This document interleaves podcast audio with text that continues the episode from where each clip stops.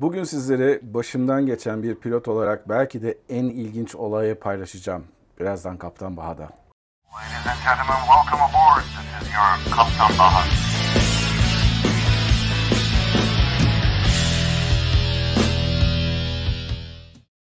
Herkese merhabalar arkadaşlar. Ben Kaptan Baha, Bahadır Acuner. Yepyeni bir Kaptan Baha yayınında sizlerle beraberiz. Bu kanalı açtığımdan bu yana sizlerden gelen bir sürü soru oldu benim kariyerimle ilgili, yaşadıklarımla ilgili. Özellikle hepinizin merak ettiği şeyler de var. Örneğin en çok gelen sorulardan bir tanesi de hiç bu zamana kadar acil durum yaşadınız mı şeklinde. Ama bu olaylar arasında acil durum değil ama çok ilginç bir olay. Özellikle de yeni kaptan olmuş olduğum zamana denk gelen bir olay var ki benim şu ana kadar yaşadığım belki de en ilginç olaylardan bir tanesi. Şu anki şirketimde çalışmadan önce daha önceden e, Amerika Birleşik Devletleri'nde bölgesel bir hava yolunda çalışıyordum. Bu bölgesel hava yolu da büyük firmalara bölgesel uçuşlarla hizmet veriyordu. Örneğin United adına uçuyorduk. United Express olarak. Onun dışında American'la US Airways o zamanlar birleşmemişti. US Airways Express olarak uçuyorduk. Delta için uçuşlarımız vardı. Firmanın değişik base'lerinde değişik türden uçuşları vardı. Değişik müşterileri için. Benim uçtuğum base de o zamanlar Pittsburgh'tu ve Pittsburgh'tan da genellikle de US Airways ve American Airlines adına uçuşlar yapıyorduk. Bu uçuşların büyük bir kısmı bu hava yollarının hub'ları olan Philadelphia, Pittsburgh veya işte New York LaGuardia gibi hava alanlarına da oluyordu ama Washington DC'deki size daha önceden yapmıştım DCA ile ilgili videolar. Washington DC'deki National Havaalanı'ndan da çok fazla miktarda uçuşlarımız oluyordu. Genellikle günde iki bacak, üç bacak hani bilemediniz çok zorlarsak eğer dört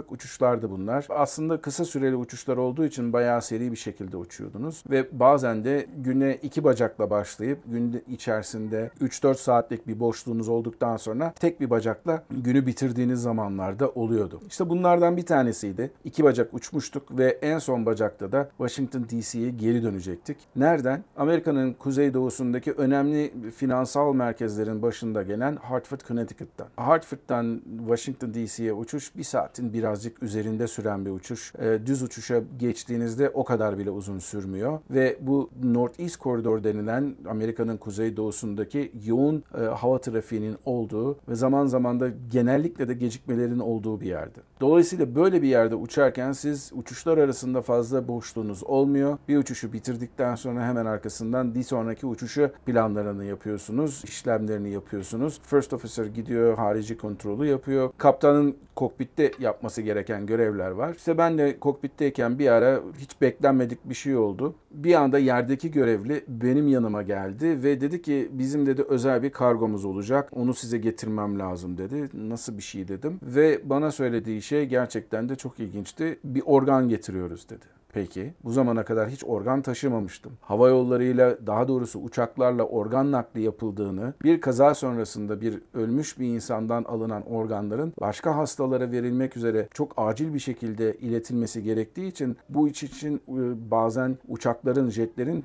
tahsis edildiğini bile duymuştum zamanında. Ama bir hava yoluyla bunun taşınmasının ilk defa benim duyduğum bir olaydı. Ama tabii bunun nedeni de bizim gideceğimiz DCA havaalanının özellikle charter uçuş uçuşlara çok da fazla miktarda açık olmamasından kaynaklanıyordu. Dolayısıyla bir hava yoluyla bu uçuşu yapmak, bu organı nakletmek son derece daha basit bir olaydı. Yerdeki görevli bana elinde daha sonra içecekleri soğuk tutmak için olan plastik bir konteynerin içerisinde bantlanmış, üzerinde bir sürü yazılar vesaire evrak olan bir kutu getirdi. Plastik bir kutu getirdi. Ve bunun içerisinde de biraz önce bir insandan alınmış bir kalp var ve daha sonra gidecek bir kalbe takılacak bu. Ve dedi ki ben bunu böyle kokpite koyayım mı dedi. Ben tabii bunu daha önceden bana söylediği için benim ilk yaptığım şey şirketi aramak, dispatch ofisini aramak oldu. Bu tür durumlarda kararları sanıldığının aksine pilotlar kendileri vermezler. İşletmeye dair FOM denilen veya GOM denilen General Operations Manual yani sizin işletmeyi nasıl yapacağınız, uçuş işletmeyi nasıl uçakta götüreceğinize dair bir manuel vardır. Oraya bakarsınız veya sizin dispatcher'ınızla konuşursunuz ve şirketle de bunun bir, bir şekilde koordinasyonunu sağlarsınız. Çünkü bu eş güdümü sağlamadığınız takdirde Dispatcher'de o organa bir şey olduğu zaman bunun finansal ve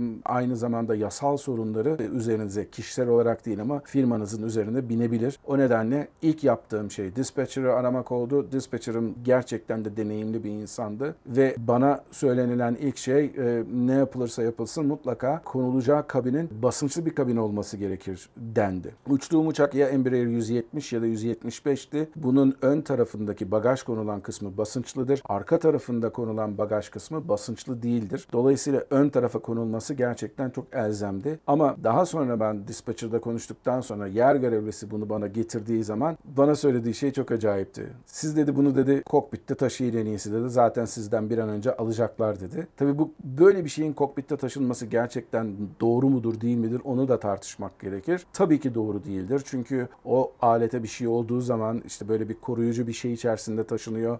Bir takım sıvılar var içerisinde. Bir türbülans zamanında o sıvıların sizin üzerinize gelmesi mümkün. Kalbi ne bileyim bir şekilde kaybetmeniz mümkün. Dolayısıyla bunun orada taşınamayacağını ve ön taraftaki bagaj bölümünde taşınması gerektiğini ben daha sonra kendilerine ilettim. Zaten bu bilgiyi de ben elde etmiştim dispatcher'dan. Şimdi olay burada tabii bitmiyor. Bagaja koydunuz. Sonra ne olacak? Oldu da hani dedim ya size çok yoğun bir trafik ortamının olduğu bir yerdir diye. Bu yoğun trafik ortamında beklemeye girerseniz veya siz diversion yaparsanız yani gideceğiniz meydanda çok yoğunluktan ötürü yakıtınız azalırsa siz o zaman ne yapacaksınız? Bunu da düşünmek lazım. İşte bunları da düşündüğünüz zaman bir takım planları yapmanız lazım. Ortaya koymanız lazım. Her şeyden evvel planlanandan daha hızlı bir hızla uçmamız gerektiğinin farkındaydım. Embraer 170-175 serisi uçaklar çok hızlı uçaklar değiller. Özellikle benim uçurduğum 747'lere göre. Ses hızının %75 ila %78 civarındaki bir hız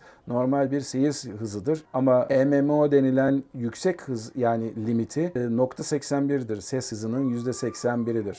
Dolayısıyla Embraer 170 uçakları çok hızlı gidemedikleri için bizim de buna karşı bir plan yapmamız lazımdı. E, dispatcher'dan her şeyden evvel uçuş planını güncellemesini istedim ve bunun sonucunda da uçak normalinden daha hızlı bir şekilde gidecekti. Şimdi bu hava sahasının bir özelliği de A noktasından B noktasına giderken doğru bir hat çizmemeniz. Dolayısıyla New York'taki JFK gibi havaalanlarının, LaGuardia gibi havaalanlarının çıkış ve oralara giriş noktalarının üzerinden uçmanız gerekiyor ki bu da aynı zamanda sizin diğer trafikte koordinasyonunuzu sağlıyor. Şimdi sign olayını ben size başka bir videoda anlatmıştım. İsterseniz burada izleyebilirsiniz. Yani hava yollarına verilen adlar işte Turkish Airlines hava trafikte konuşurken Turkish adını kullanır. Pegasus Hava Yolları Suntürk adını kullanır. Bu türden değişik call sign'lar var. Bu ICAO'da geçerli mi değil mi bilmiyorum ama Amerika'da bir tane sign var ki siz eğer yaralı taşıyorsanız veya bu durumda olduğu gibi aynı zamanda canlı organ taşıyorsanız yani nakil için yollanan organ taşıyorsanız o zaman sizin call sign'ınızın önüne lifeguard bir anlamda can kurtaran uçuşu haline geliyorsunuz ve lifeguard'ı eklersiniz. Dolayısıyla bizim o zaman benim çalıştığım şirketin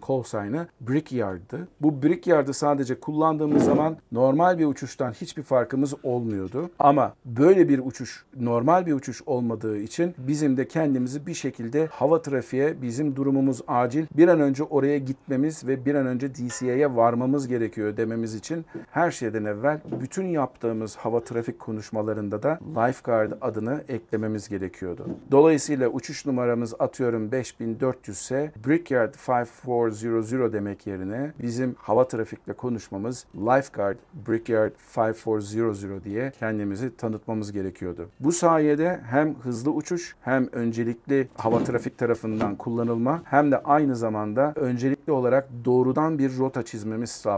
Biz çok kısa bir sürede ve gerçekten de diğer hava yollarının bazılarının bizim arkamıza takılmasına yol açacak şekilde bu uçuşu gerçekleştirdik ve bu organı zamanında Washington DC'ye teslim edebildik. Böyle ilginç anılarım tabii ki var. Ee, zaman zaman aklıma geldikçe sizlerle paylaşacağım ama bunun sadece bir anı paylaşmak değil, aynı zamanda bu durumlarda neler yapıldığını anlatan takım videolarda olmasını amaçlıyorum. Zaman zaman bunları size dile getireceğim. Eğer bu videoyu ve diğer videolarımı beğendiyseniz, kanala abone değilseniz abone olun. Bu videoyu eşinizle, dostunuzla, arkadaşınızla paylaşın. Bambaşka bir Kaptan Bahar yayınında buluşmak üzere. Mutlu kalın, esen kalın ama her şeyden önemlisi sağlıklı kalın. Hoşçakalın.